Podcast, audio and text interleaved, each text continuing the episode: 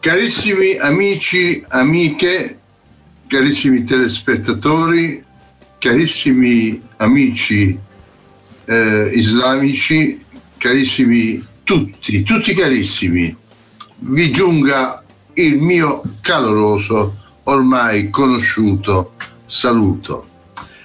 Io non ci credo ancora che siamo arrivati a, a, a questo punto. Pensavo che ci saremmo fermati alla prima puntata. Voi perché eh, il, diciamo il tema, gli, gli argomenti sono di un certo spessore, ma come ho fatto a sopportare Francesco il professore? Come ho fatto? Io non, non lo so neanche io. Eppure avrai una corona avrai una corona di spine oggi, povericcio. Ci siamo riusciti, io e lui, e penso che ci sia stata veramente una una scuola, un esercizio di disciplina, quello a cui ci siamo sottoposti.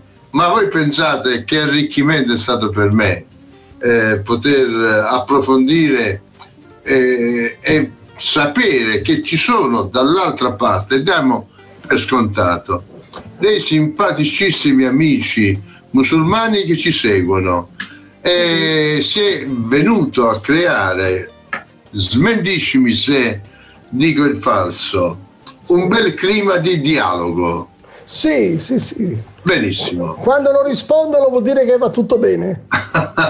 Tu li conosci bene, io no. E comunque li saluto, noi diciamo nel nome del Signore, eh, che sia ancora questa puntata, questo incontro, sia eh, un incontro proficuo. Alla fine, per ripensando e pensando a quello che abbiamo ascoltato, possiamo dire grazie, ci siamo arricchiti di tante altre belle cose che ci aiuteranno a vivere meglio. Io voglio avere sempre uno spirito dis distensivo. Francesco me l'ha insegnato. Eh, non vedo nemici, vedo soltanto persone con cui scambiare le nostre convinzioni e vederle alla luce di quella scrittura che in ultima analisi è quella che decide la verità. Non siamo noi a dirla, noi non la possediamo, noi non la non riusciamo a trovarla con le nostre forze. È la verità che viene, si fa conoscere, si fa trovare, entra nel nostro cuore e ci istruisce. Sei pronto, professor Francesco? Sì, sì, va bene, caro. Va bene, allora va bene. Di cosa parleremo questa sera? Innanzitutto vorrei salutare intanto tutti voi, anche io, e ringraziare la regia per eh, darmi questa opportunità di stare con te, anche con te Antonio, e poter delucidare alcuni concetti importanti, piuttosto difficili magari per alcuni per di loro. E direi che cercare la, la salvezza, un messaggio come questo, dove propende la verità, dove propende la via della salvezza, è un tema caro a tutte le genti, di Amen. Ogni religione in tutto il mondo. E quindi questo è un tema che ci accomuna, e non accomuna solo noi e i musulmani, accomuna i cattolici, accomuna gli induisti, accomuna tante altre pseudo-religioni. Ecco, volevo ringraziarvi. Vai pure avanti adesso. Ma dobbiamo dire anche un'altra cosa, Francesco. Certo. Dire scusateci per la volta precedente che è saltata la puntata, e dobbiamo confessare la nostra, ma diciamo anche inettitudine a non prevedere certi problemi di natura tecnica in merito alla connessione. Ma sapete una cosa, adesso ve la devo rivelare, una cosa personale. Quando abbiamo ormai constatato che non era più possibile fare, io ho detto a Francesco: Francesco, falla insieme ad un altro. Lui mi ha detto: voglio te. Io Ma... e te siamo il messaggio. Ok. Ho detto questo. Dopo aver eh, detto anche una battuta di umorismo cas molto molto casalingo. Passiamo alle cose importanti. Allora, questa puntata serve per riprendere un discorso che avevamo abbozzato la volta precedente. Ne abbiamo dato alcuni elementi per interessare la nostra mente e commergerla su questo argomento centrale, il piano di salvezza, e verificare se, che tipo di percorso eh, si fa o si è fatto, l'islamico fa in merito a questo argomento e il cristiano in base a ciò che le scritture dicono. Per cui le mie domande, quelle che ho preparate per eh, Francesco, vertono eh, principalmente, essenzialmente su questa uh, su questa, come dire, piattaforma, uh, questo percorso uh, così ideato, così pensato. Sono domande che ci portano alle scritture più che alle nostre idee, giusto? Bene. Giustissimo. Francesco, cosa si intende per caduta? E qui dobbiamo aprire l'enciclopedia per le persone più dal palato fine. Dovremmo andare eh, con certe eh, definizioni, ma io farò una cosa, visto che il programma durerà quarantacinque minuti. Eh, perdonatemi se sarò ipersintetico. Il termine caduta, o si conosce anche come la caduta dell'uomo, eh, nel senso universale del termine, la teologia cristiana eh, si aggancia all'episodio nel capitolo tre del libro della Genesi, si riferisce all'avvenimento attraverso il quale eh, la verità cristiana crede che l'umanità abbia perduto i privilegi e le condizioni originarie di cui godeva con i nostri progenitori al momento della sua creazione. Non solo, secondo me, si aggancia anche alla verità dell'unica e vera conseguenza, cioè l'opera di redenzione. Aggancia anche a questo. E quindi l'opera di redenzione, l'unica opera di redenzione, l'unica opera di redenzione del genere umano, come vedremo man mano che andiamo avanti, Antonio, eh, fino alla fine, attraverso Gesù Cristo. La caduta poi, come vedremo tra due minuti, mette naturalmente in rapporto la morte con il peccato, perché nel giardino dell'Eden si è naturalmente prodotto il peccato, con il peccato è sopraggiunta la morte. Se l'uomo non fosse caduto, va da sé, no? Pensavo io prima eh, di questo collegamento. Se non fosse caduto non avremmo avuto bisogno di una redenzione oggi. Ovvio. E non sarebbe stato redento né io né te dalla morte di Gesù Cristo. Bene, eh, l'altra... Avrei finito, ma volevo puntualizzare un'altra cosa. Quando Gesù eh, parla con la Samaritana, eh, mi ha dato virtù a me, a te Antonio, a tutti noi cristiani, ci ha dato virtù di poter affermare che noi soltanto sappiamo di quello che parliamo. Noi soltanto come cristiani sappiamo, abbiamo coscienza di quello che sappiamo, da dove viene la salvezza. Gesù disse alla Samaritana: voi adorate, Samaritana, sono i musulmani, sono i cattolici, sono gli induisti, tutte le razze di ogni religione. A voi amici, vi dice il Signore Gesù dalla Bibbia, non Francesco né Antonio, nel canale Ecclesia tivù, la parola di Dio dice a voi: voi non adorate eh, quello, eh, voi adorate quello che non conoscete, ma mentre noi adoriamo quello che conosciamo, perché la salvezza è venuta eh, soltanto eh, unicamente per mezzo di Gesù. Quindi con questa premessa direi, va bene, se hai un'altra domanda. Va bene, ora tu hai fatto una introduzione su uno degli argomenti principali. Ci tengo allora a dover fare una precisazione. Noi parliamo di caduta, di peccato, eccetera, e siamo una parte nel mondo. Il mondo è fatto, si compone anche di tante altre religioni, certo, che non parlano di caduta, che non parlano di peccato, che non parlano assolutamente nulla. Noi lo facciamo perché siamo consapevoli, come dicevi te, siamo consapevoli che abbiamo una rivelazione, la rivelazione che Dio ci ha fatto. E sulla verità, qualcuno una volta mi diceva: ma perché hanno scritto la Genesi? Perché all'epoca vi erano tanti racconti di cosmogonie, di nascita, ed erano tutti falsi. Allora Dio ha detto: fammi dare il racconto giusto, quello certo, preciso, che l'uomo deve conoscere. E allora che cosa ha provocato, abbiamo detto, la caduta? Per la tentazione del diavolo. Ma la caduta è, è stata caratterizzata principalmente adesso, eh? poi ci sono tanti ghirigori, ma principalmente dalla disubbidienza. La disubbidienza. Questa è stata la, la causa che risalta maggiormente in superficie.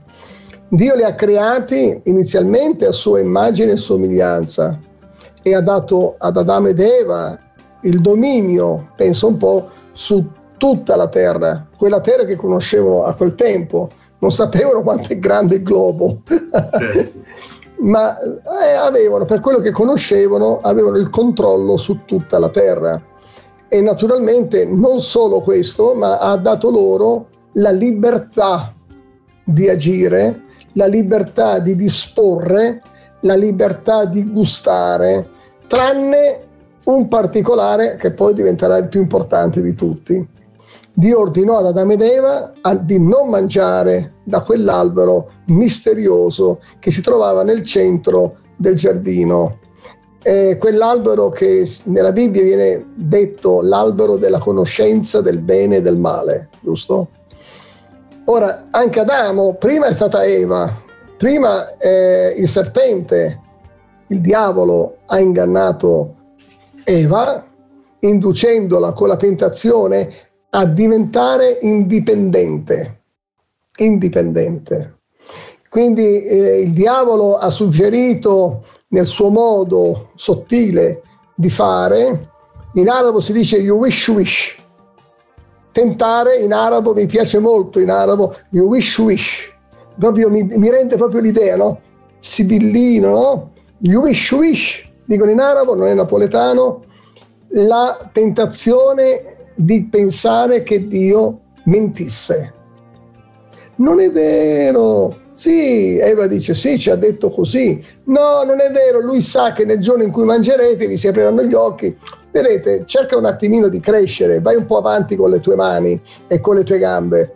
Così Eva è ha ceduto alla tentazione e poi ha indotto con l'inganno anche il suo marito l'idea di farlo anche lui, ma l'Eva l'ha fatto nella piena consapevolezza di volerlo indurre a disobbedire per avere la stessa visione di insieme verso il mondo. Quindi, per rispondere alla tua domanda, quello che ha provocato la caduta della tentazione voluta da Satana su Eva è stato la disubbidienza. E oggi noi ci rapportiamo con la stessa disubbidienza, eh?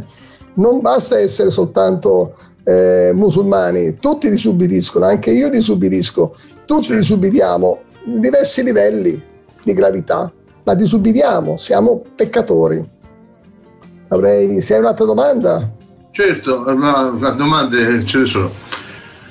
Eh, l'argomento che stiamo trattando, Francesco, si presta a domande anche piuttosto capziose, prive di un fondamento veramente di onesta vo- volontà a conoscere. Ma allora Dio sapeva che Eva avrebbe peccato, avrebbe ceduto, eh, a crea- il male c'era prima, quando inter- domande su- sulle quali non intendo fare alcuna indagine, sì. ma dire questo: Dio voleva degli adoratori che fossero liberi nell'adorarlo. Sì. Dio non ha creato dei robot, Dio non ha creato degli automi, Dio non ha creato delle, delle, delle, dei fantocci, ma Dio ha creato, dando il libero arbitrio, di adorarlo per volontà propria. Ora, cosa vuol significare il peccato nella vita dell'uomo una volta commesso?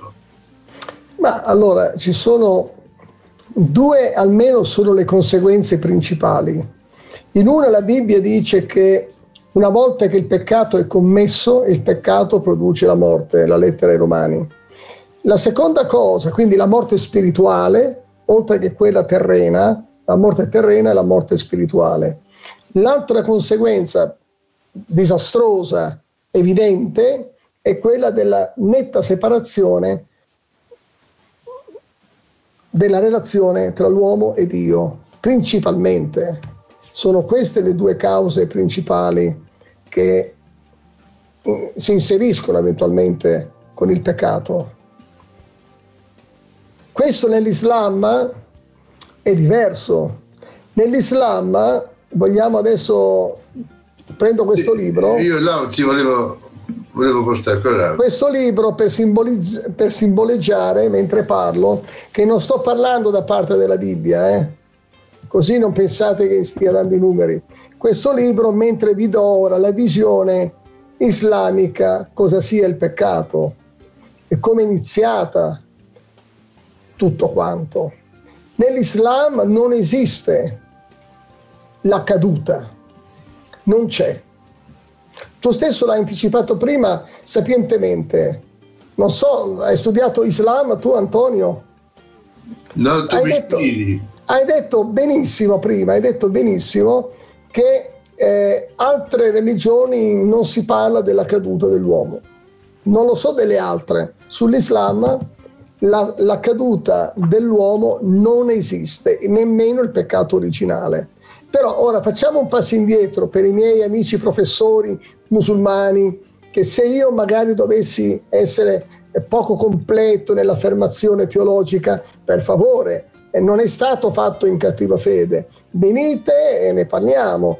Se sono corretto, professori dell'Islam, che siete qua e state ascoltando, l'Islam non sostiene l'idea del peccato originale, e voi questo ce lo rinfacciate sempre, da trent'anni lo sento dire, e che quindi non c'è nessun peccato che da Adamo ed Eva si trasferisce ai discendenti, alla sua discendenza, alla loro discendenza. Nessun peccato, quindi non c'è peccato originale, non c'è nessun peccato che dannerebbe, dannerebbe tutta la discendenza. Voi insegnate che Dio creò Adamo ed Eva imperfetti moralmente. Capito, Antonio? L'Islam insegna che Adamo ed Eva non furono creati perfettamente, ma imperfettamente da parte di Allah. Quindi se sono stati creati imperfettamente nella forma mentis dei nostri amici musulmani, è incongruo, minimo è incongruo che Allah si aspetta la perfezione da creature che sono perfette, che lui stesso ha creato così. E allora non sarebbe giusto Allah. Ah, in, questo, in questa logica sono d'accordo, in questa logica, ma tutta coranica naturalmente, non cristiana. Quindi per l'Islam, per questo motivo, è sufficiente solo chiedere perdono. E Allah ti perdona. Perché Allah ti ha creato imperfetto, hai sgarrato, ora diremo di cosa si tratta sgarrare nell'Islam. E quindi basta che chiedi perdono e ricominci da capo, se abbracci però i principi dell'Islam. Solo se abbracci i principi dell'Islam tu puoi farti cancellare il maltolto ad Allah tramite il tuo comportamento. E secondo la, sempre la narrazione del Corano, lo tengo sempre qua in modo che i miei amici cristiani non si confondano, che io stia istruendo chissà che cosa, anche se tu, Antonio, lo sapresti e quindi mi bloccheresti. Ecco, questo è il Corano, parlo dal Corano. Allah disse ad Adamo e a sua moglie di vivere nel giardino, se mi ricordo, e di mangiare quello che volevano, tutte le cose buone che vi crescevano. In questo assomiglia un po' alla Bibbia. Tuttavia egli specificò un albero del quale non avrebbero dovuto mangiare. Sì, questo è vero, ma le conseguenze che furono ingannati da Satana, che furono ingannati da Satana, questo qui è chiaro.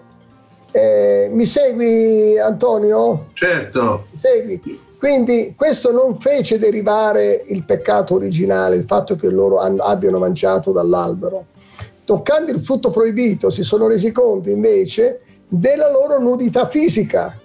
Attenzione, qua c'è be- è bello, è interessante, perché quando loro hanno capito, mangiando il frutto proibito, che erano nudi, il Corano intende in senso fisico, Allah ha mandato dal cielo i nuovi abiti.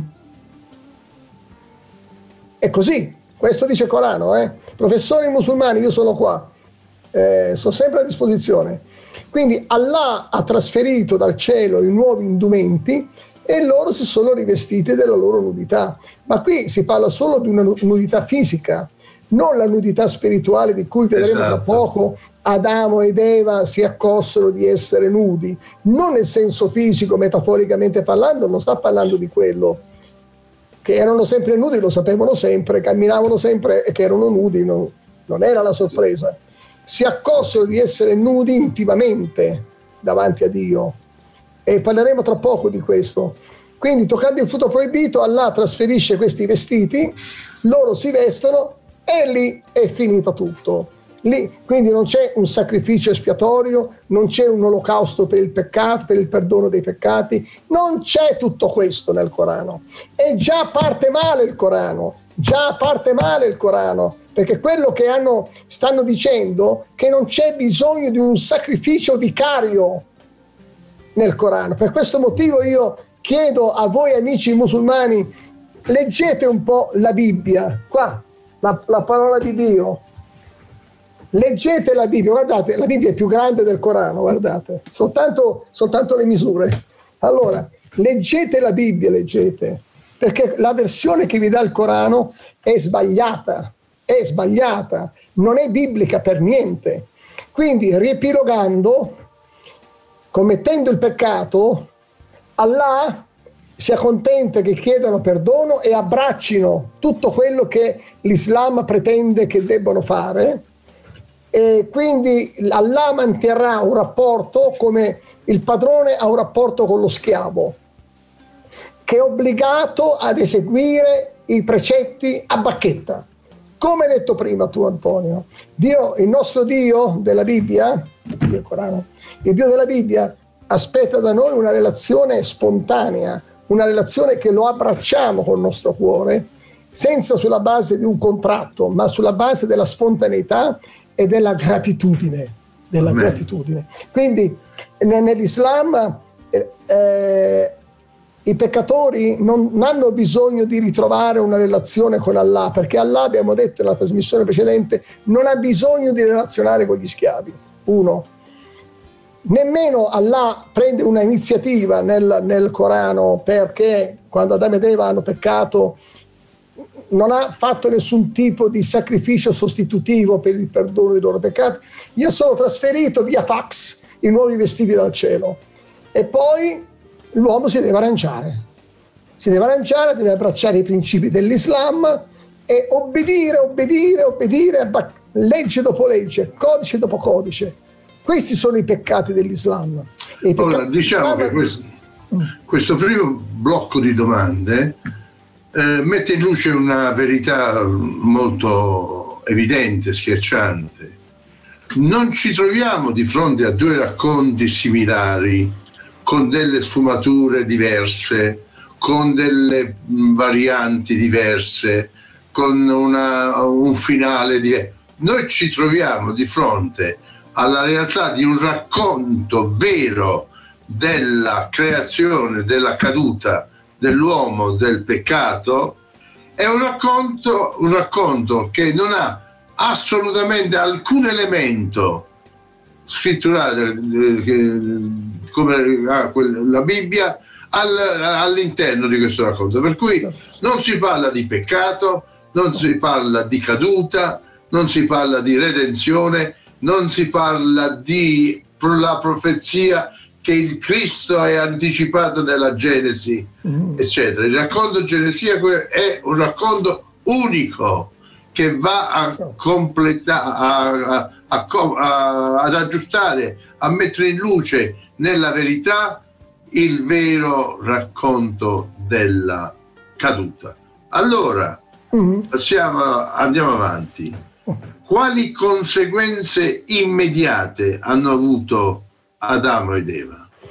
Ma allora, come abbiamo visto prima, eh, abbiamo anticipato prima, eh, peccando la morte è entrata nel mondo, ma anche la separazione spirituale dal creatore, tra l'uomo e il suo creatore, non solo, ma il peccato mette in rapporto non soltanto, mette in rapporto la natura umana proprio, la nostra natura umana, con le, perché il peccato detta alla nostra natura umana, detta a me, a, con la mia natura umana, detta a noi, eh, quelle scelte arbitrarie che a noi piacciono fare, perché vediamo che soddisfano la nostra carnalità, la nostra carne, queste aspirazioni depravate ed altri appetiti mondani, queste sono le cose che la nostra carne accarezza. Questa carne caduta, perché l'uomo è caduto, con la caduta sono entrate queste preferenze di vivere una vita appunto allo sbando, al disagio. E naturalmente noi scegliamo volutamente le vie peccaminose e quando siamo lontani da Dio abbiamo commesso anche cose nefande. Non ci siamo accontentati di un peccatuccio di gola, abbiamo fatto delle cose mostruose lontane da Dio. Ecco, questo però è la nostra condizione mondana, è la nostra volontà contraria per come vivere nel mondo. Quando è entrato il peccato nel mondo, è entrato anche il disagio per Adamo ed Eva e per noi anche di eh, fare quelle scelte di vita che sono consimilari più possibili, non perfettamente almeno, alla, al comando divino. Ci siamo completamente eh, sviati. E quindi ricordiamo il disagio di Adamo ed Eva, di Adamo quando Dio scese nel giardino sul fare della sera, che lo cercò, lo chiamò, non lo chiamò come un nemico, lo eh, chiamò esatto, ancora esatto. come un amico. Adamo si nasconde dietro gli alberi con Eva. Questo si aggancia, secondo la, mia, la nostra interpretazione, al disagio. Il disagio di non essere più alla sua altezza e di essere degni della sua rapporto, del suo rapporto con noi. Questa è il mio, la mia risposta. Siamo arrivati quindi a, a capire un concetto di fondo che ci introduce al piano salvifico. L'uomo è peccatore. L'uomo ha scelto, ripeto, con il libero arbitrio. Eva, se non avesse pensato che quello che il diavolo le stava mettendo in testa potesse veramente alla fine essere vero, non avrebbe mai fatto, perché avrebbe voluto continuare a, a, ad amare il, il suo creatore. Sì. Ma la scelta di verificare di diventare come Dio ha introdotto questo problema sì. del peccato. Ora, Francesco, la domanda che ti faccio adesso può meritare anche una risposta molto secca, ma se la puoi allargare perché è importante. Esiste una differenza fra peccato e caduta? Vabbè, elementare. Non lo, vorrei farlo capire un po' a tutti. Il peccato è la condizione, il peccato che compiamo dalla condizione universale del peccato originale in cui noi tutti giacciamo. Noi giacciamo nel peccato originale. Anche se non commettessimo nemmeno, impossibile, un gesto, un pensiero sbagliato, peccaminoso, ah, immaginiamo che non si compiesse, non, non, non commettessimo nessun tipo di peccato, siamo ancora sotto la condanna di Dio per il peccato originale. Okay. Questo Cristo è venuto per riscattarci da quei peccati che sono sia intenzionali, ma quanti peccati non intenzionali fai tu, Antonio? Diversi. Secondo me io ne faccio per, per... migliaia al giorno. Non me ne accorgo neanche. Esatto. Allora, non soltanto il sangue di Cristo ci riscatta dai peccati intenzionali, ci ha riscattati dal peccato originale.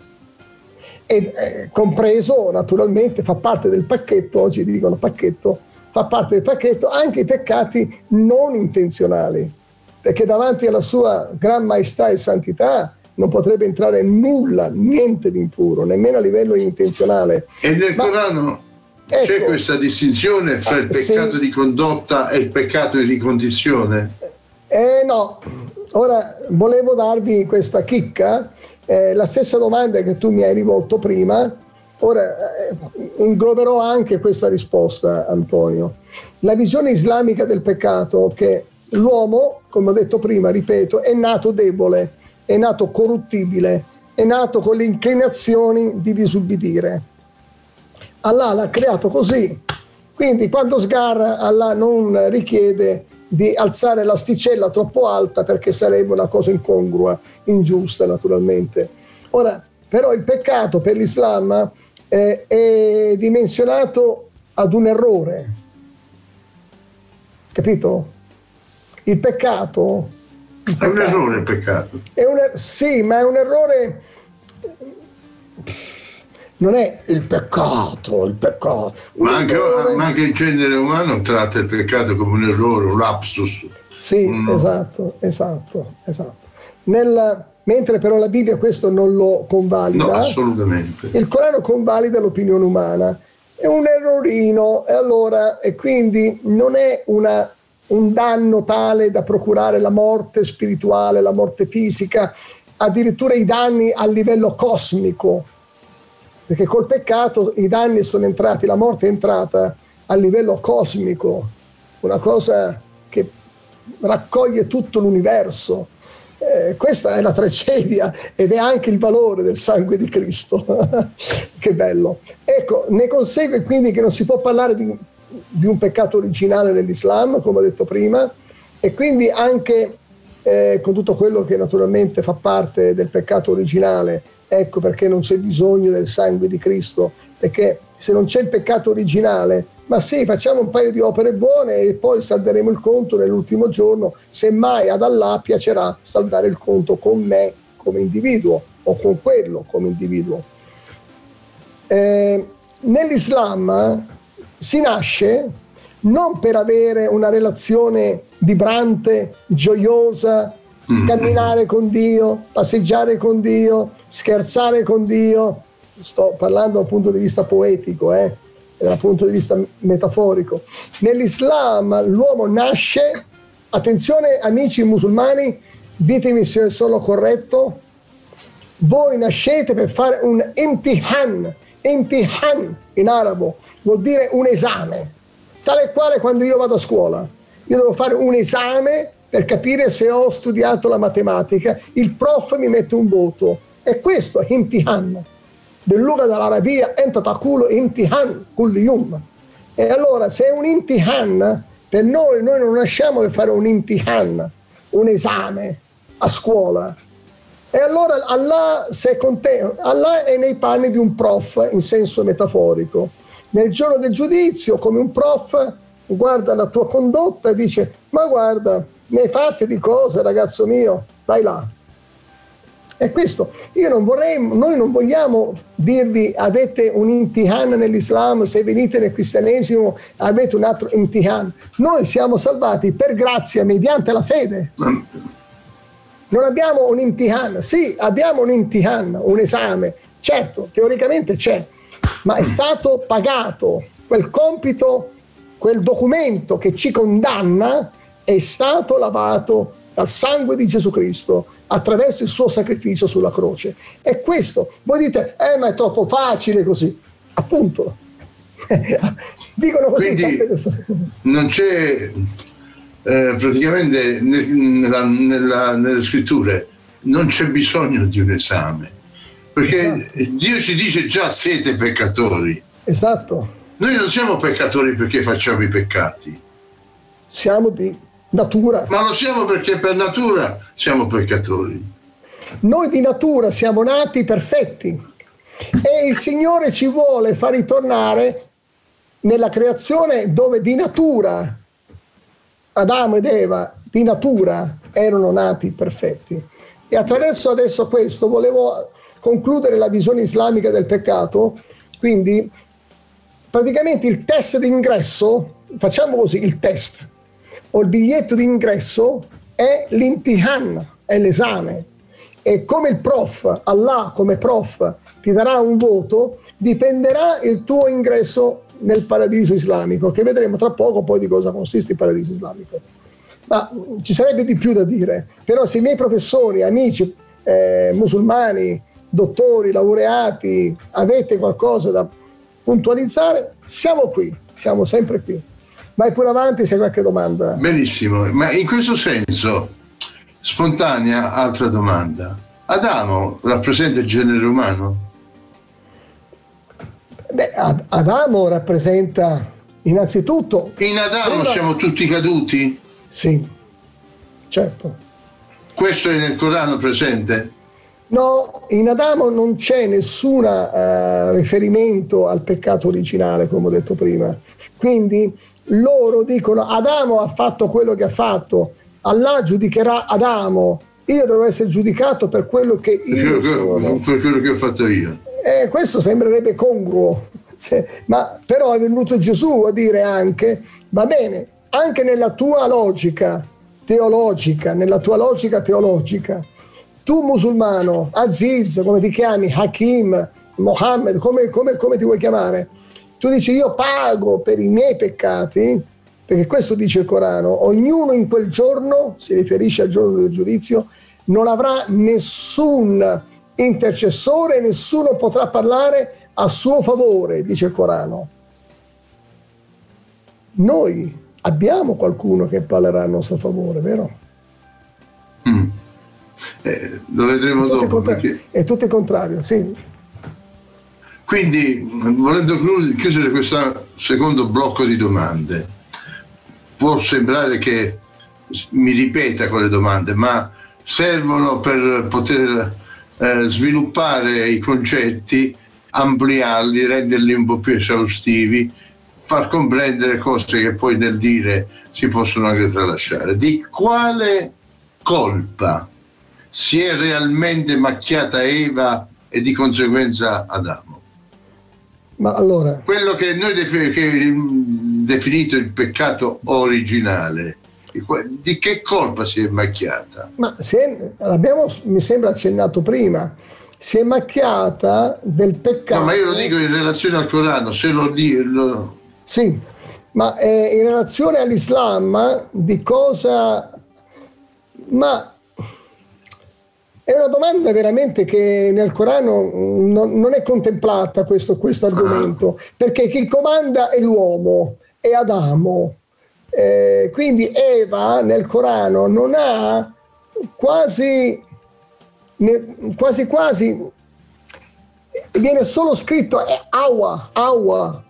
Poi non si parla mai di Eva nel Corano, perché la donna è inferiore già dal tempo di Adamo ed Eva, già Eva era inferiore rispetto all'uomo, quindi Eva non deve essere nemmeno menzionata dal Corano, al massimo è citato il nome Hawa, finito, ma non c'è tutta la storiella che Adamo ed Eva, sì, Adamo ed Eva, dove per esempio la storia, la narrazione biblica dice che Eva si avvicinò ad Adamo e cercò di convincerlo, ok? Esatto. E, e lo convinse. Questo non c'è nel Corano.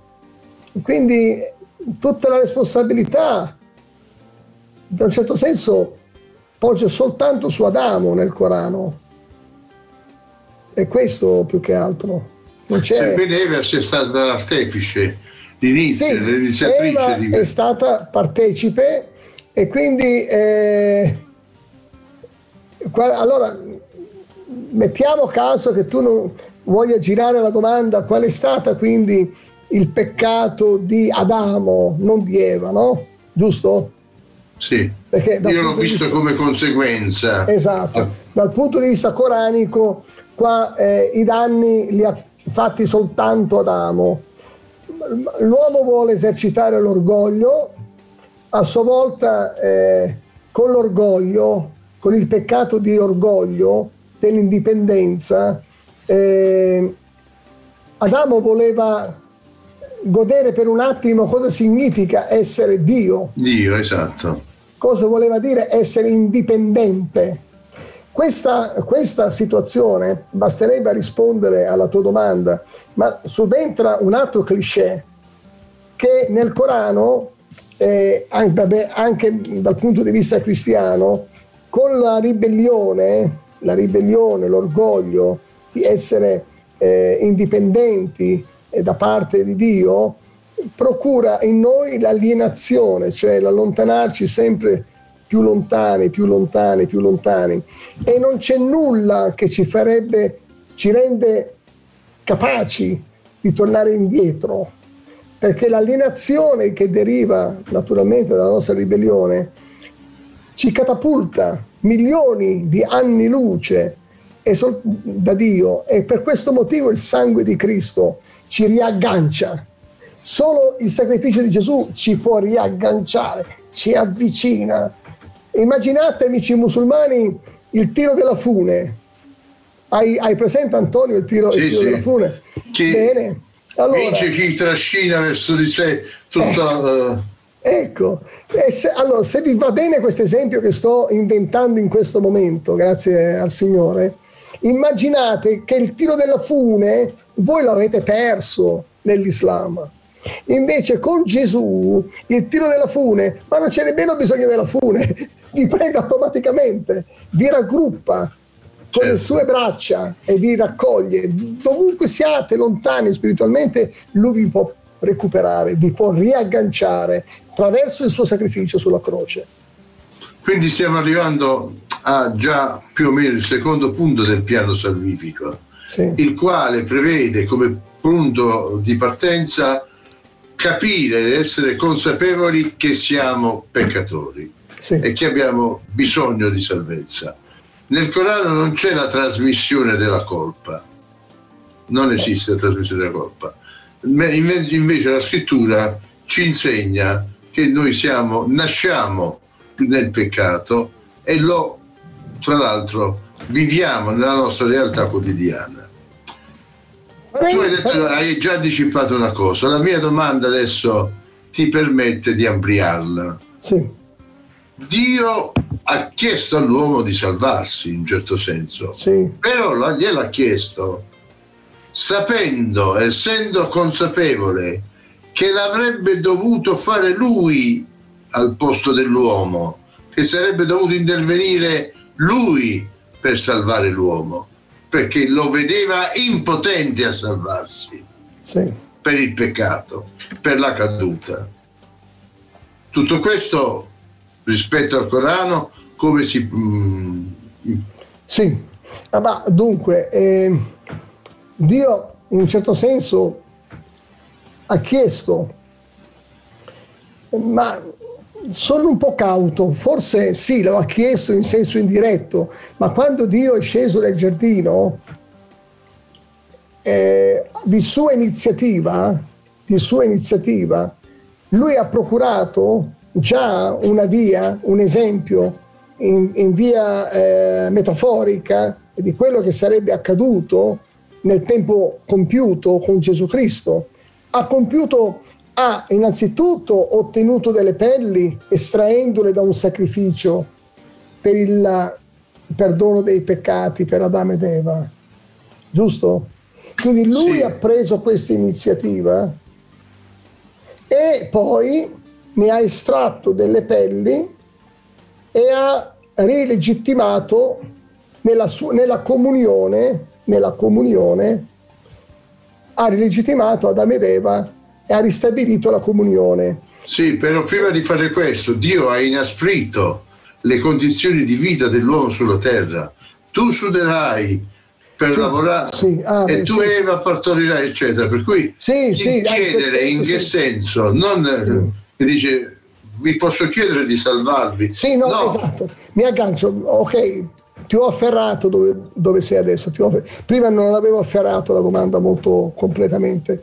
Allora, eh, sì, siccome la posta in gioco, i danni cosmici, danni cosmici, danni della, della, dell'uomo a livello naturale, la caduta dell'uomo, sono talmente insostenibili che poterli ripagare sono insostenibili, che lì l'unica soluzione per ripristinare, dico ripristinare com'era all'inizio, Dio aveva già in mente, aveva già progettato eh, nuovi cieli e nuova terra, aveva già ripristinato la salvezza per l'uomo, perché quando lui si presenta come, come ha fatto nel libro della Genesi, al capitolo tre, lì sta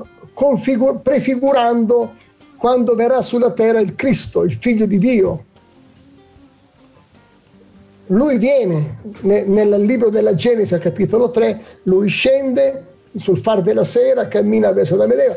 Più tardi troveremo il Cristo che viene e si incarna, Dio che si incarna nel figliuolo suo Gesù Cristo. Amen. E questo motivo lui ha già prefigurato la via della salvezza. E naturalmente poi abbiamo tutti i profeti dell'Antico Testamento, che tra poco citeremo, tra poco citeremo nella seconda parte, dove i profeti hanno anticipato, salutato da lontano con le profezie la venuta del Cristo, questo Dio che viene sulla terra. Ma questa volta l'uomo, come Adamo ed Eva, non, si, non avranno più bisogno di nascondersi dietro gli alberi, ma Cristo li, li riaggancia e li, li attrae attraverso il suo amore sulla croce. Quando spalanca le braccia sulla croce dice è compiuto. Ecco, questo è. Poi c'è un secondo punto per rispondere alla tua domanda. Sono stato esauriente oppure vado avanti? Sì, sì, no, hai messo in luce una cosa, cosa che hai detto la volta precedente. Noi nel nostro meraviglioso Dio abbiamo un Dio che si è preoccupato della salvezza dell'uomo. Sì, sì, esatto. Ne ha fatto un problema suo personale. Esatto. Mentre dall'altra parte credo che non ci sia questo. No, no, no. Allah dice arrangiatevi, abbracciate tutto quello che vi dico, fatelo, se non sgarrate vi mando all'inferno. E anche mm. se non sgarrano, Allah può ancora decidere l'ultimo secondo se mandare quella persona all'inferno, in paradiso, anche se si fosse trattato del maggiore, migliore, virtuoso adoratore dell'Islam in tutto il pianeta, di tutti i tempi, può ancora decidere di mandarlo all'inferno. Quindi l'amore che Dio ha mostrato, l'interesse, la premura che Dio ha mostrato nel provvedere degli indumenti che coprissero le nudità, si è poi sublimato nell'amore della croce. Sì. Ha esatto. cominciato con delle pelli ed è arrivato a dare la vita del figlio. Sì. In questo senso. Allora la domanda in questo senso che si incunea in questo discorso: se, non se, se per il Corano eh, non siamo peccatori in Adamo, uh-huh. la discendenza in Adamo chi ce l'ha?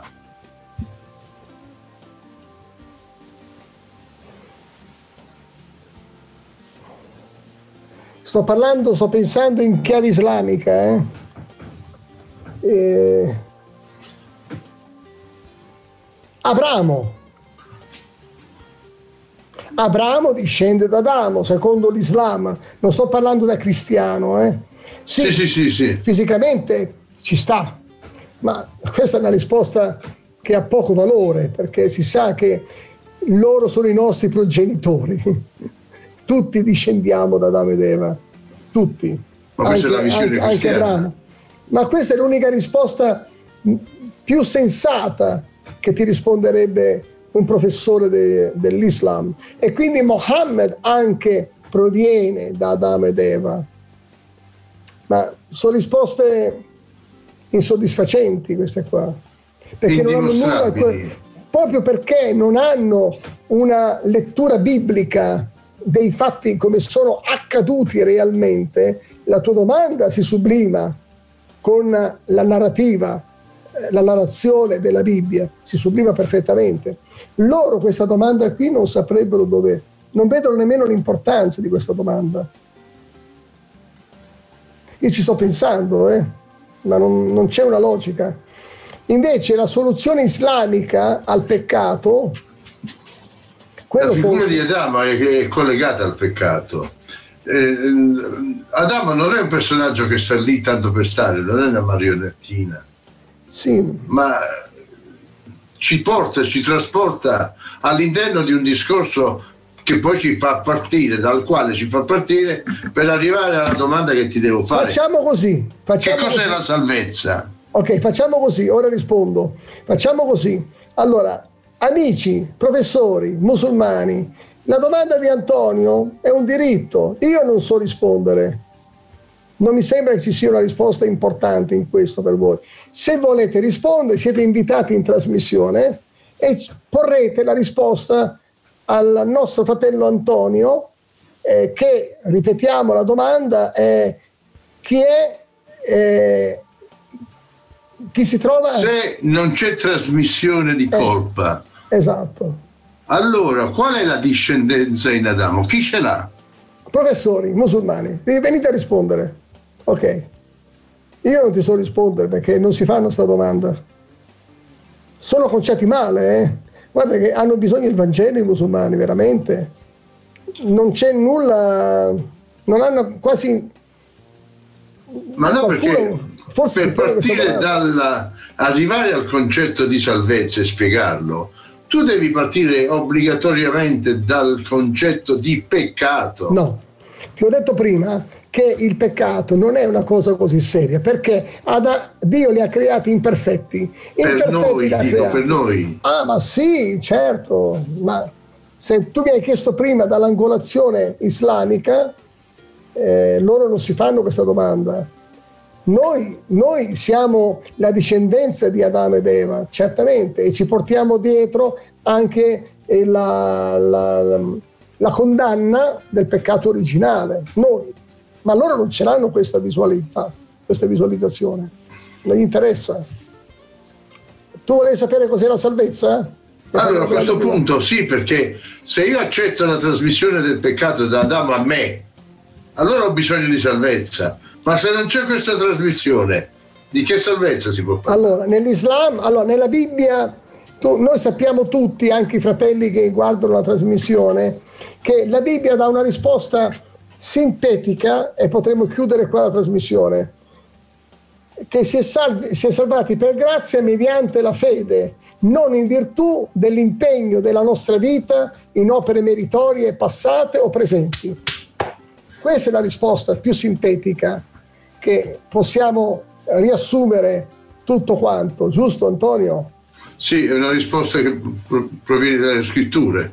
E, ecco, e dobbiamo tornare, per quanto concerne per questa risposta, dobbiamo tornare a rievocare ancora quando Yahweh cammina nel giardino dell'Eden sul far della sera cercando Adamo, e non in virtù delle sue opere, ma in virtù della sua iniziativa, della sua preoccupazione. Amen. Gli ha lasciato un sac- ha fatto un olocausto per il perdono dei peccati, un olocausto, e ne ha lasciato anche quindi eh, la trasmissione. A quel punto sappiamo anche che Abele imparò imparò dal padre, perché Dio insegnò ad Adamo come chiedere perdono per i propri peccati, tant'è vero che poi Abele, percorrendo le stesse orme del padre, il primo padre della terra, quando Dio chiese di fare un sacrificio, Caino portò la verdura,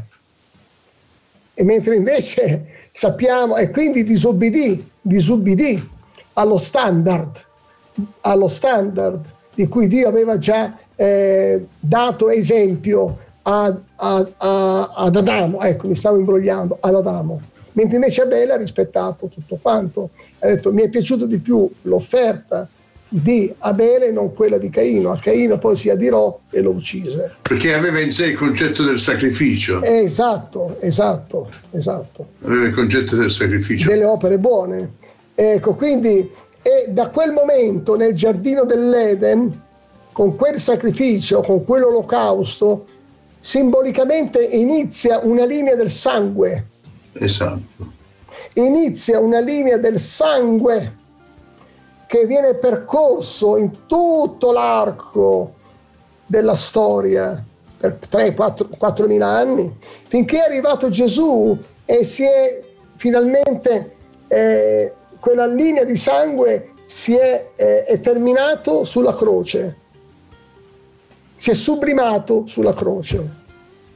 La linea di sangue è partita nel giardino dell'Eden e si è ultimato sulla croce. Tutti, mentre Cristo però, quando è morto sulla croce per i nostri peccati, non è morto, eh, cioè dice la parola di Dio che lui è morto una volta per, per tutti, sempre, per sempre, e, aggiungi, e aggiungiamo per tutti, per tutti potenzialmente. Potenzialmente chi vuole accettare naturalmente il sacrificio. Così noi, cos'è la salvezza? Termino la parte con te. Noi siamo stati rivestiti della nostra nudità spirituale, giustamente, dal sangue di Cristo, dal sacrificio di Cristo, dal manto della sua giustizia. E questo lo troviamo naturalmente nella parola di Dio. E quindi non in virtù di quello che noi abbiamo fatto, ma di quello che Cristo ha fatto sulla croce.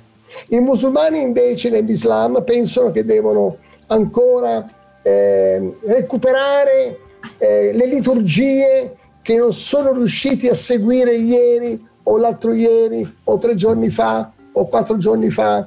Devono arrabattarsi perché devono andare alla pari con, i, con, i, con, con le preghiere perdute, per esempio, no?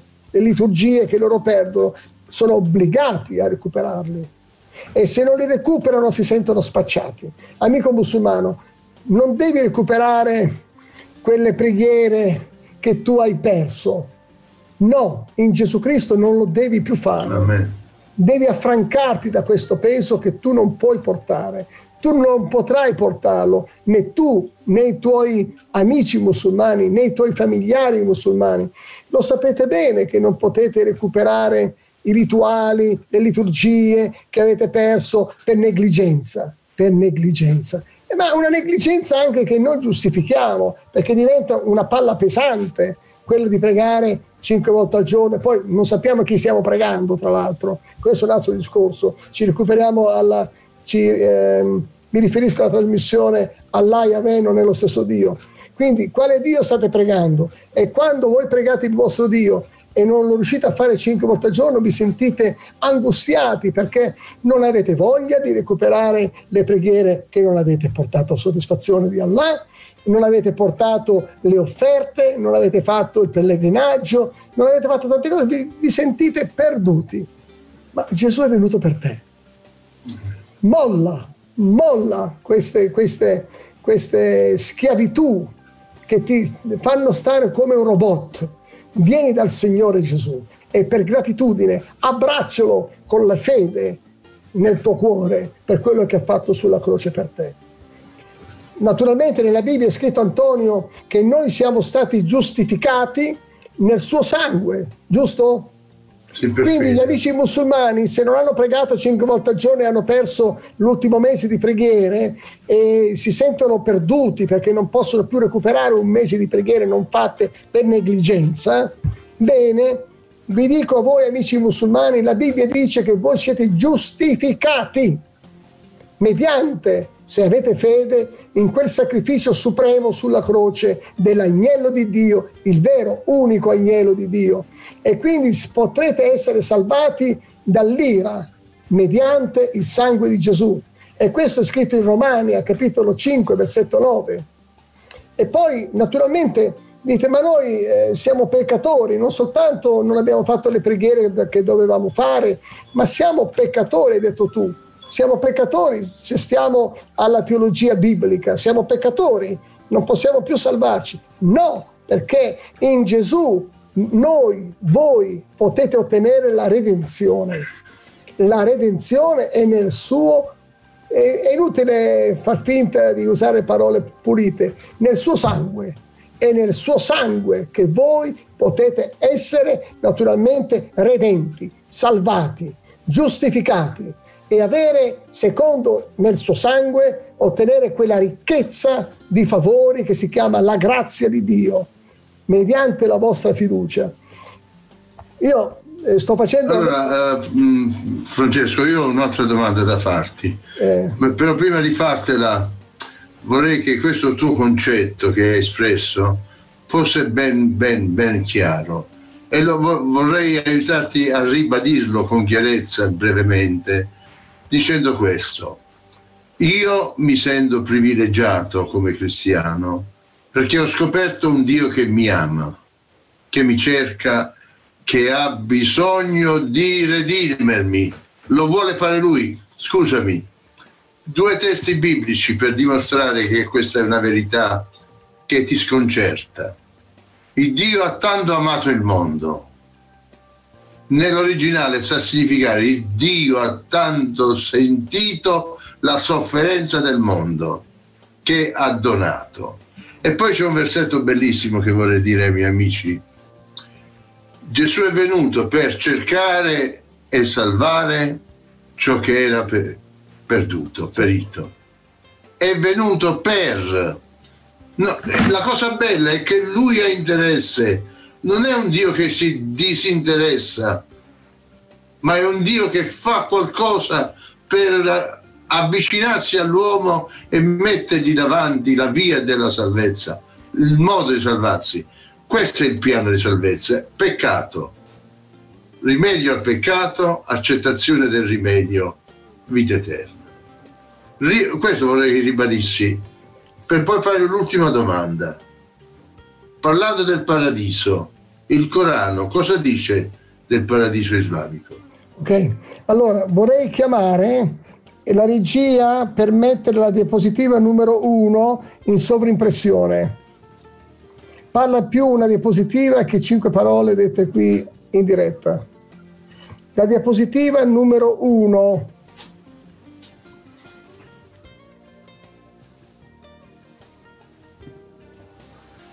Ah, in vista? Ok, io, ok, potete vedere a sinistra c'è scritto in alto Hadith, in centro c'è scritto il Corano e a destra la Bibbia.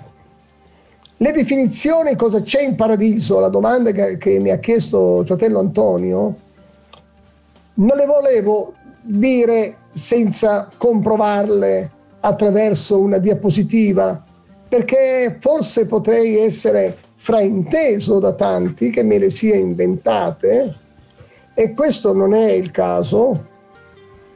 Allora, nel il paradiso islamico, permettetemi, eh, mi sembra più un posto godereccio dal punto di vista fisico, mi sembra, no, lo è, perché nell'Hadith in alto leggiamo quello che è stato lasciato scritto negli Hadith, ecco, eh, che Maometto, chiese, una persona chiese all'inviato: avremo rapporti sessuali, quindi non si sta parlando metaforicamente qua, rapporti sessuali in paradiso? Egli rispose: lo giuro per il nome di Allah che mantiene la mia anima nella sua mano, che ci saranno vigorosi rapporti sessuali, e quando l'uomo finisce con la sua donna. Non lo voglio leggere, non lo voglio leggere. Poi nel, questo è per quanto concerne la ditta. Più in basso leggiamo ancora: ogni giorno ci saranno cento vergini a disposizione. Cento. Che stress, Antonio, fare sesso tutta l'eternità.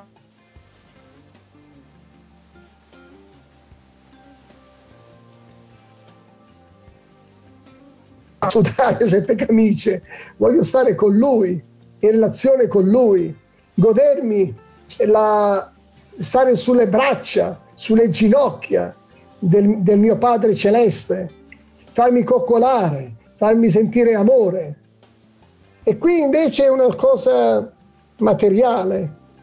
Poi più in, più in basso dice addirittura, vabbè, inutile che andiamo avanti, il Corano è poi dello stesso avviso, guardate in alto, c'è scritto nello sfondo blu Corano, e il Corano dice al capitolo sessantotto, le donne che muoiono qui saranno ricreate vergini per il paradiso, per accoppiamenti eterni.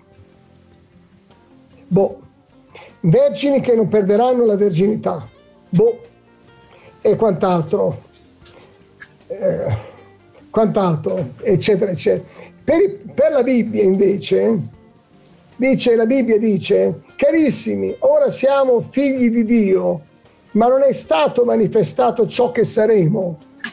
Sappiamo che quando Egli sarà manifestato, siamo, saremo sempre più simili a Lui, perché lo vedremo come Egli è.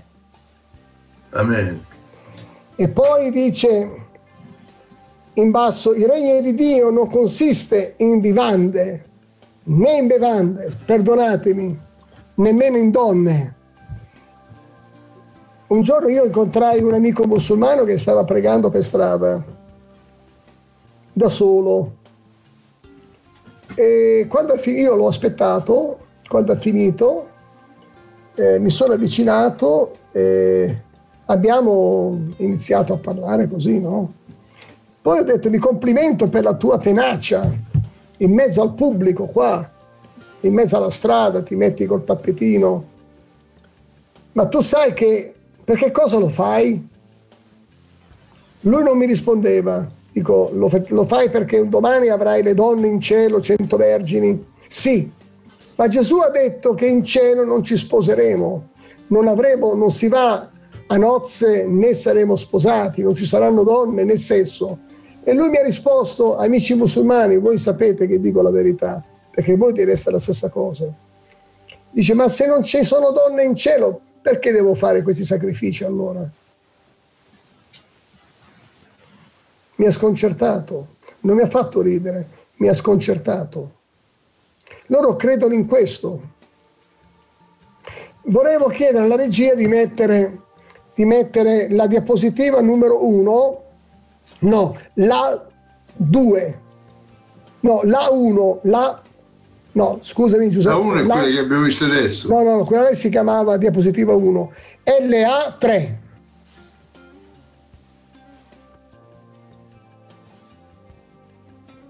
No, no, no, no, no, prendi l'altra. L A quattro, perdonami. L A quattro.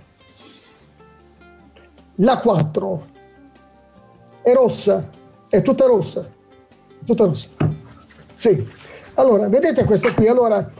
la salvezza, allora, mentre Gesù nella Bibbia dice, la Bibbia dice che egli venne in Matteo venti, versetto ventotto, Matteo venti, versetto ventotto, che egli venne per offrire la sua vita come sacrificio di espiazione per molti.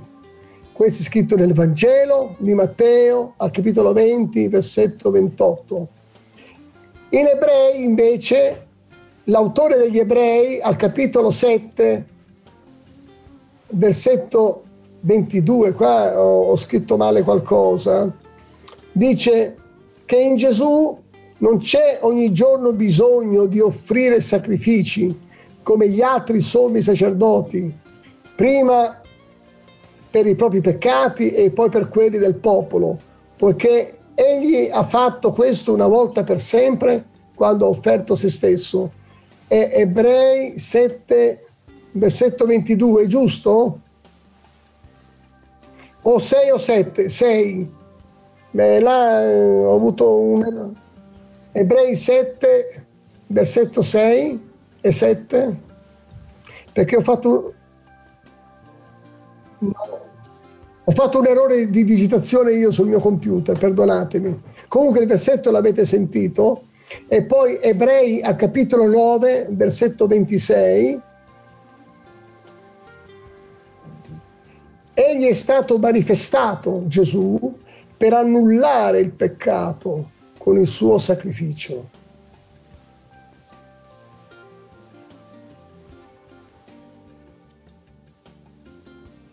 Ok? E Gesù ora fa un invito per te, amico musulmano. Lo leggiamo in Apocalisse, al capitolo tre, versetto venti.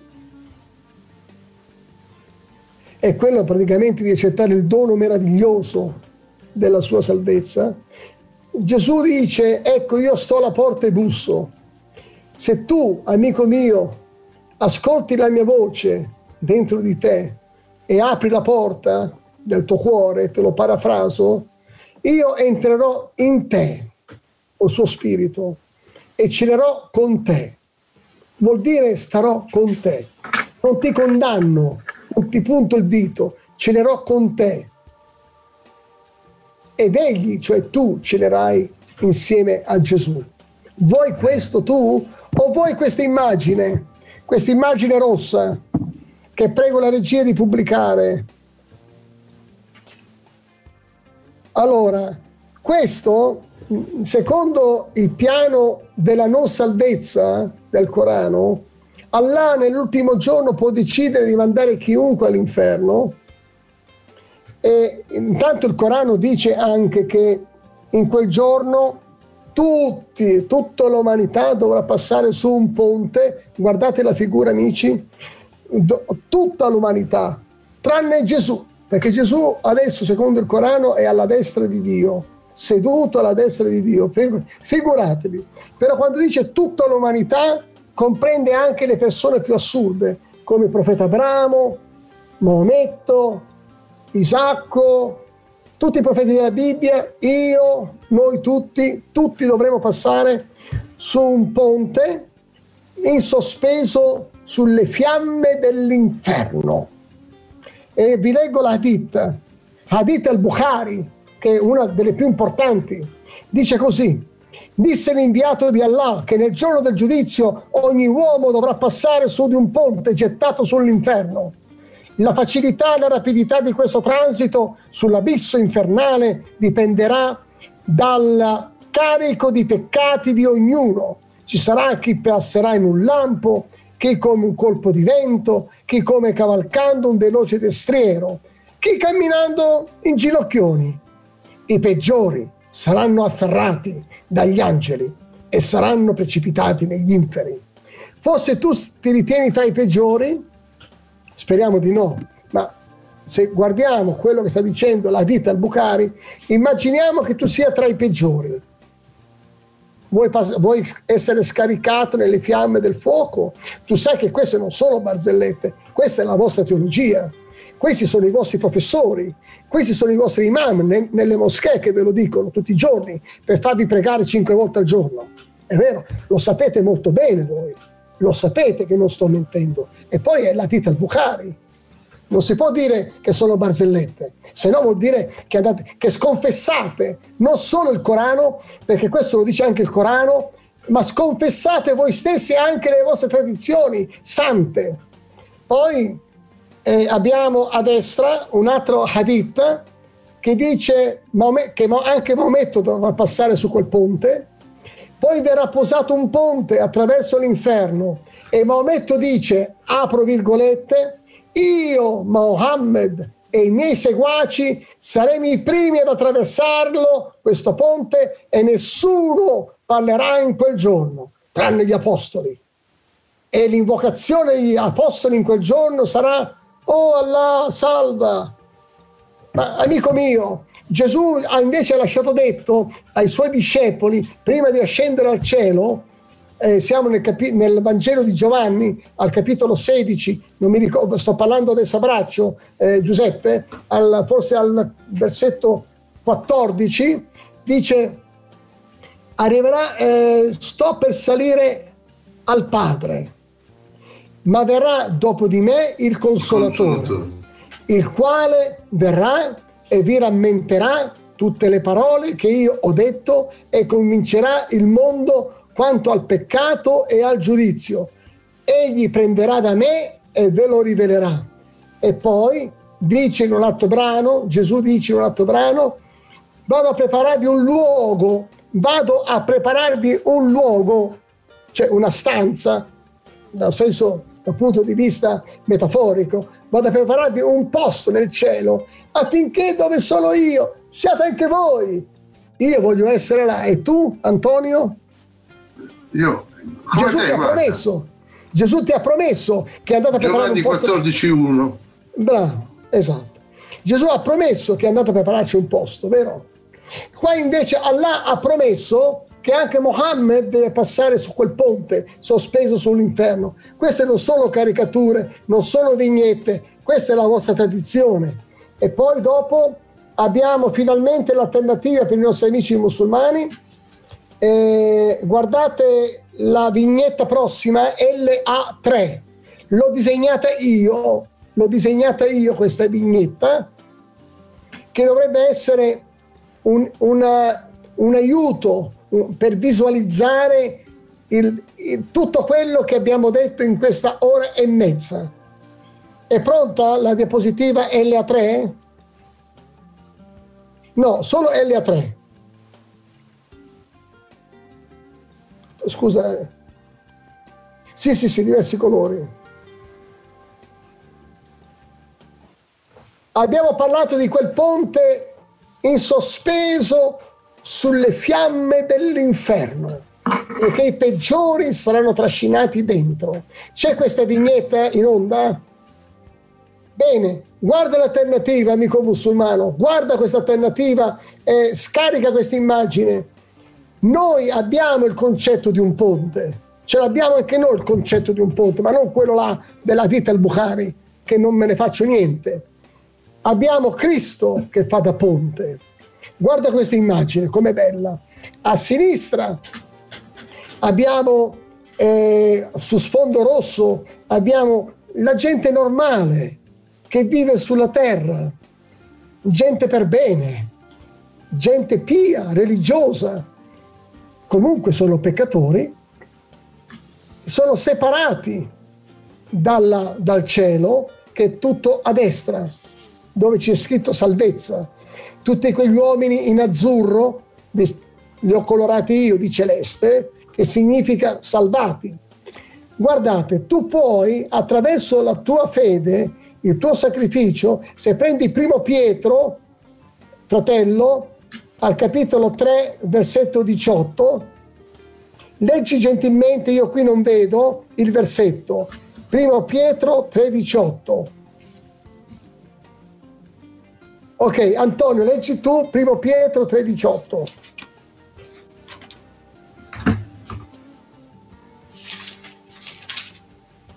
Allora, primo Pietro tre diciotto dice: anche Cristo ha sofferto una volta per i peccati, lui giusto per gli ingiusti, per condurvi a Dio. Fu messo a morte quanto alla carne, ma reso vivente quanto allo spirito. Bene, amico musulmano, tu ci credi a questo versetto? Allora, è simboleggiato dalla croce. Se tu credi in questo versetto, che lui è morto per te, tu ora puoi dire adesso: Signore Gesù, io sono un musulmano perduto, sono un musulmano perso, dannato, andare all'inferno. Per favore, vieni nella mia vita, ti ricevo come mio Signore, come mio Salvatore,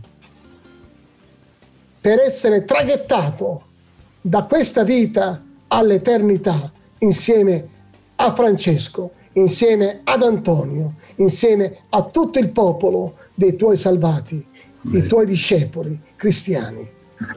Se tu hai fatto un grido, o lo farai più tardi come questo, o con le tue parole, tu ricevi il Signore Gesù come tuo Signore e Salvatore, tu sarai salvato dall'ira a venire e quell'incubo della Hadith al-Bukhari non ti apparterà più. E tutte le preghiere che tu hai lasciato indietro e che ti affanni a recuperare l'uno per cento al mese, non le devi più fare. Sono, questo è il regalo che tu ricevi per fede. È un dono, è la grazia, è un regalo gratuito, non in virtù delle tue opere, dei tuoi sacrifici. Qui abbiamo un attimo un'altra diapositiva. L A due, Ecco, adesso, amico musulmano, tu saresti, se tu invece ti, ti intestardisci a non pregare, a non fare questa richiesta semplice, con delle parole semplici, non devi laurearti, ma trasmetti il tuo cuore, il tuo senso di sconfitta, il tuo smarrimento, la, il terrore di finire quel giorno, in questa, come queste vignette di Hadith al-Bukhari citano, tu potrai passare nell'altra vignetta. Questa vignetta, tu per andare in quella vignetta, cioè in quella verde, hai bisogno, come ho fatto anche io e Antonio e tutti i cristiani che hanno, hanno ricevuto la salvezza, devi fare quattro cinque cose. Non, devi, non sono opere meritorie. Con il tuo cuore devi riconoscere la necessità del suo perdono. È perché se tu ti senti che non sei sporco, se tu senti che tu stai bene, che sei in regola, e allora certo non potrai fare i prossimi quattro passi successivi. Ci fermiamo qua e ti saluto, ti mando un bacio d'affetto, ci vedremo alla prossima trasmissione. Ma se invece altri di voi stanno dicendo ammetto, ho bisogno del perdono di Dio e riconosco che sono legato dai soliti peccati che, dai quali io non mi voglio mai allontanare, sono peccatore, convinto, professionista, mi impegno a peccare, ma vorrei ritirarmi da questa vita di peccato, ma non ce la faccio, non ho la forza, mi sono abituato troppo. Bene, terzo passo, se credi che con il cuore che Gesù è morto per te sulla croce come il sacrificio sostitutivo al posto tuo, perché tu meriti l'inferno, allora tu non passerai su quel ponte che vedi a sinistra, tutto rosso. E infine ringrazialo dicendo semplicemente: Gesù, mi fido di queste parole che ho sentito da Francesco. Ti metto alla prova, vieni nel mio cuore, conquistami, stupiscimi, fammi sentire come mi avvolgi col tuo spirito, col tuo amore, dentro il mio cuore. Toccami. Lui si farà, si farà sentire, si farà conoscere da te. Questo qua è per me oggi un extra. Ho fatto qualcosa di più del normale. Ho fatto un appello evangelistico. E se volete potete contattarmi. Mi raggiungete su Facebook, Francesco Maggio, e mi scrivete sulla chat. Io sarò felice di fare una videochiamata, così ci conosciamo. Vi volevo dire che ho appena parlato con un marocchino appena convertito e l'ho invitato a venire a testimoniare in rete, nelle mie dirette. È marocchino, è diventato cristiano, non è che è scivolato sulla buccia di banana, ha fatto delle riflessioni come state facendo anche voi. E questo è un percorso lungo, un percorso, vero Antonio? Non è una, non, non è una partita. Ed è impegnativo. Eh? È impegnativo? Sì, certo, ma bisogna mettersi in gioco. Esatto. Io direi, per il momento, lascerei qua. Avevo allora, io mh, nel concludere questa mh, bellissima uh, serata non voglio aggiungere neanche una parola. Eh, la degna conclusione l'hai avuta e l'hai fatta te. Eh, dico solo un arrivederci alla prossima puntata. Riflettete su quello che avete ascoltato, ma non riflettete, io direi riflettete per decidere. Uh-huh. Ok? Eh, vi saluto con tutto il cuore, quel, quel cuore che è venuto avanti nelle parole di Francesco. Che il Signore vi possa benedire, questa parola possa essere come quel semino messo nel terreno che viene ad essere curato, fatto germogliare ed esce, diventa una pianta rigogliosa. Che il Signore possa benedire tutti coloro che hanno ascoltato questa sera la sua parola. Alla prossima volta con Francesco e il nostro dialogo con gli amici musulmani. Yahweh vi benedica. Dio vi benedica. E vi attiri al suo figliuolo Gesù Cristo. Amen.